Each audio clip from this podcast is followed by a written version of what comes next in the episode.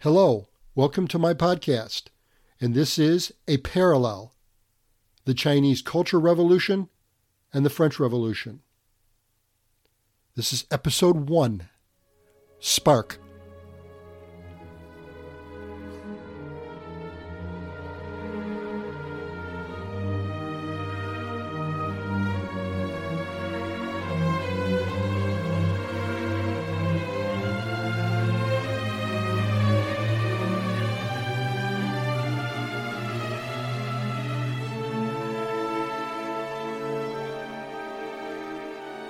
I want to tell the stories of the early events that caused the revolutions in these two nations. All revolutions need a spark, a beginning. Before I get into that, I want to start with a definition, with the meaning of the word revolution. The definition is broader than I thought, as I guess not all revolutions are the same. The current online Merriam Webster dictionary defines the noun revolution as follows a sudden, radical, or complete change, or the overthrow or renunciation of one government or ruler and the substitution of another by the governed. Both definitions will be needed to describe the revolutions China and France faced. The French Revolution's legacy cannot be found in its physical monuments. It can only be found in the ideals it conveyed liberty, equality, and justice. From 1789 to 1799, France experienced a revolution, casting off the Ancien regime, the old regime, among other things. That revolution has become the measure of all other revolutions before and after it. It still inspires people. It was more ambitious than the American Revolution. It was meant to change the world. France, for a long time before the Revolution, was a, com- was a complex place. Much of its customs and political ideas made no sense. It was an ocean of slapdash ideas and customs. Unlike its channel neighbor, and sometimes friend, and sometimes foe, England, France had no national representative assembly or a parliament where ideas, thoughts, policies, and laws were tossed around, debated, and voted upon. France had no real common law or governmental inst- institutions. The King of France was the supreme source of all law and policy. But even the king had difficulties if he wanted to change anything, as he was boxed in as well to the multiplicity and confusion of the laws, policies, and customs. So any serious intellectual discussion on how to make France of the 17th and 18th centuries better was purely academic. Real substantive change was going to be difficult, if not impossible.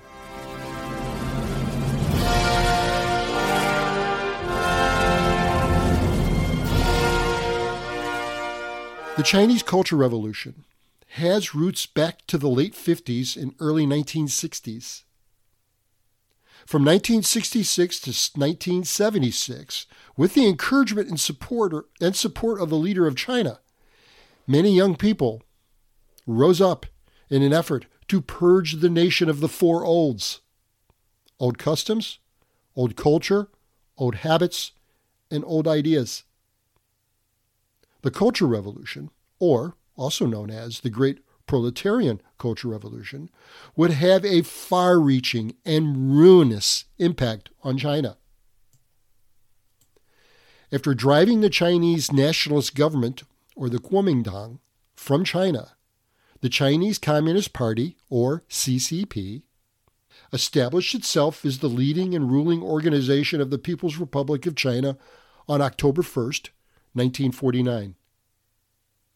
Mao Zedong declared the creation of the People's Republic of China From the CCP's beginning, it had relied on and sought financial and political support from the Soviet Union. Joseph Stalin, the Soviet Union's leader, had helped Mao become the leader of the CCP. While Mao faithfully followed Stalin, their personal relationship was not always cozy. Mao was always a little jealous and resentful toward Stalin. Mao felt he paid his communist dues and he believed he was the more proven revolutionary. When you consider the number of people in China at that time that he pulled or forced into the communist tent, nearly a quarter of the world's population then, Mao had a point. When Joseph Stalin died in 1953, Mao was eager to claim the leadership role of the socialist camp.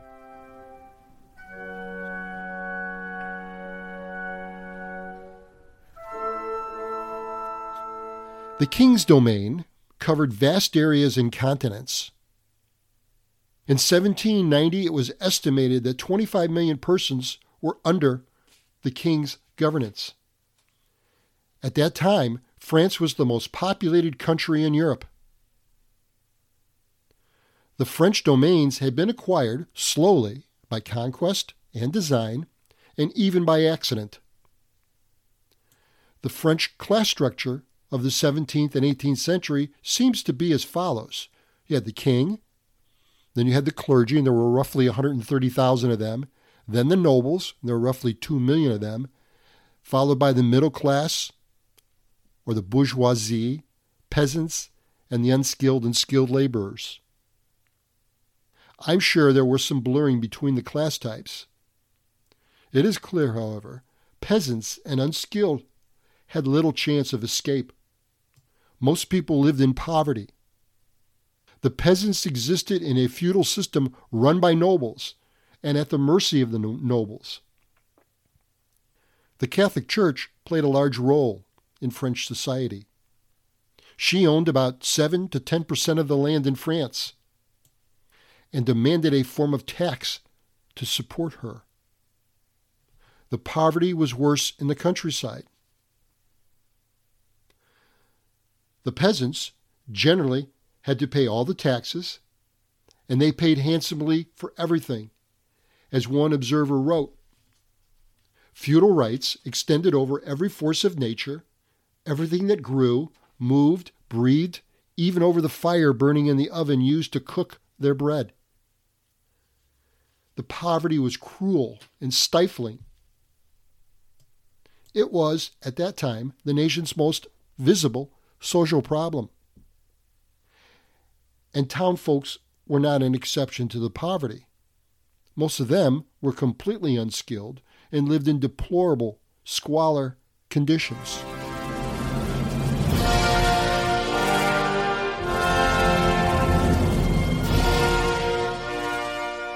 Nikita Khrushchev replaced Stalin, and by 1956, Khrushchev was denouncing Stalin's reputation and calling out the horrible horrors he had visited on the Soviet Union and its people.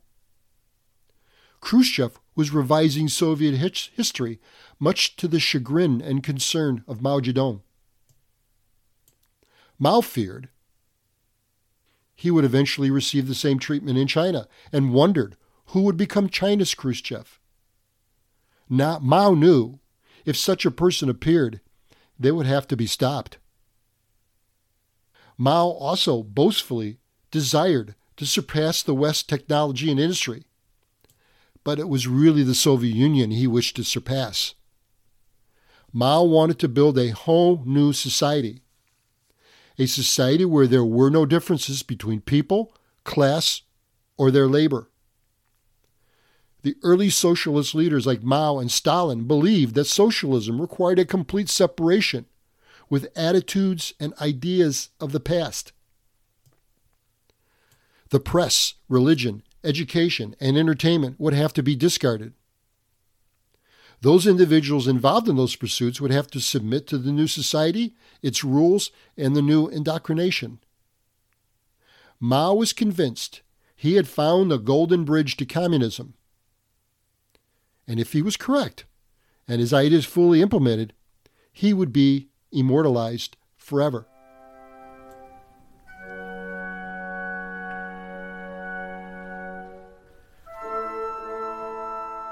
Despite all the poverty and the deplorable conditions, the 18th century in France, in France saw rapid urban growth. Up to the mid 18th century, it was the richest country in Europe. As for the nobility, half of them were no better than the average bourgeois, and in some cases, poor. Nobility was always a club, however, and every person aspired to it and desired it. In French society, the nobles, and particularly the wealthy ones, had all the power and influence, and they generally did not pay taxes. The same was for the clergy and the bourgeoisie. The king, after all, hobnobbed with the nobles. Nevertheless, 18th century France was a tough place to earn a living. During the 18th century, the population increased. It nearly doubled from the 17 from 1700 to 1800. This eventually created food shortage issues. Bread made up to three fourths of the people's diets. The poor spent up to one half of their incomes for it.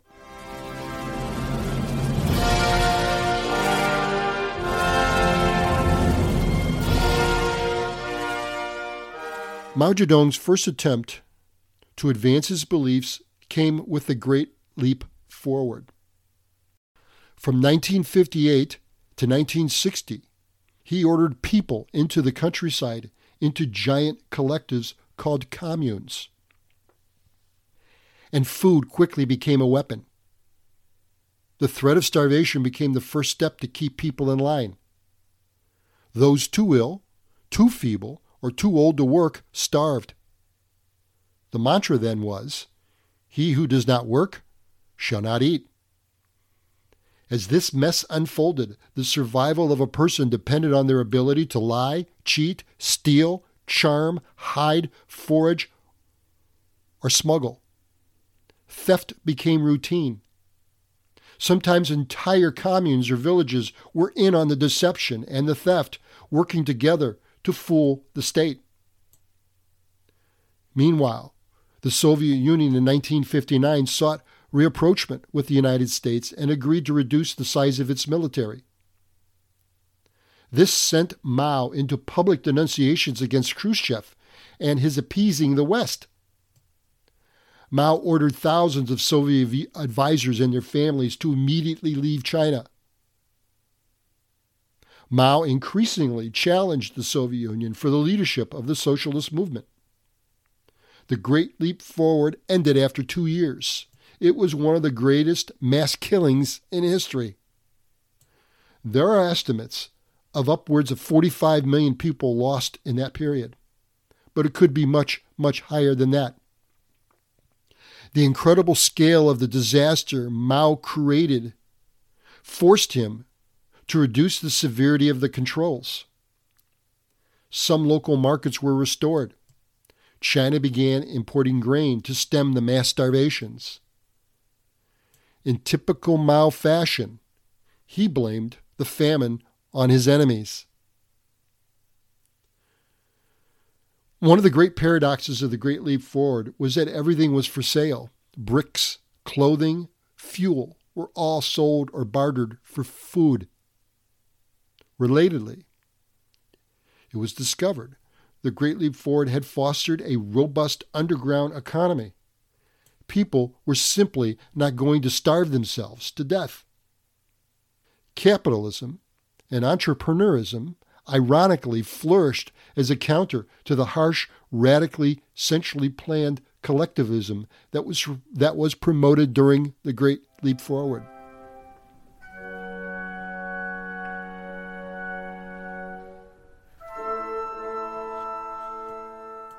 Despite the crushing poverty and the unfavorable economic conditions in France, by 1750 the Age of Enlightenment had fully matured in France and the rest of Europe. The Age of Enlightenment generally developed the ideas that individualism and human reason could win out and govern the direction of humankind. It was an era of the great thinkers Voltaire, Diderot, Montesquieu, to name just a few, that questioned the usual norms and beliefs, including religion and government. Some have argued the Enlightenment, or at least its teachings, helped augur in the French Revolution. The Seven Years' War, in the U.S. it's called the French and Indian War, ended in 1763. The war had involved all the great European powers at that time. The war also had a North America and India leg as well, but those only involved the French and the English. And we all know the French lost that war in a humiliating way to the English. Aside from the humiliation, it nearly bankrupted France. The war was fought under the direction of French King Louis XV. Luckily for him, he died in 1774 and never had to face the fallout that was coming. His death led to the ascension of his grandson, Louis XVI, to the throne of France in 1774. His ascension was filled with optimism.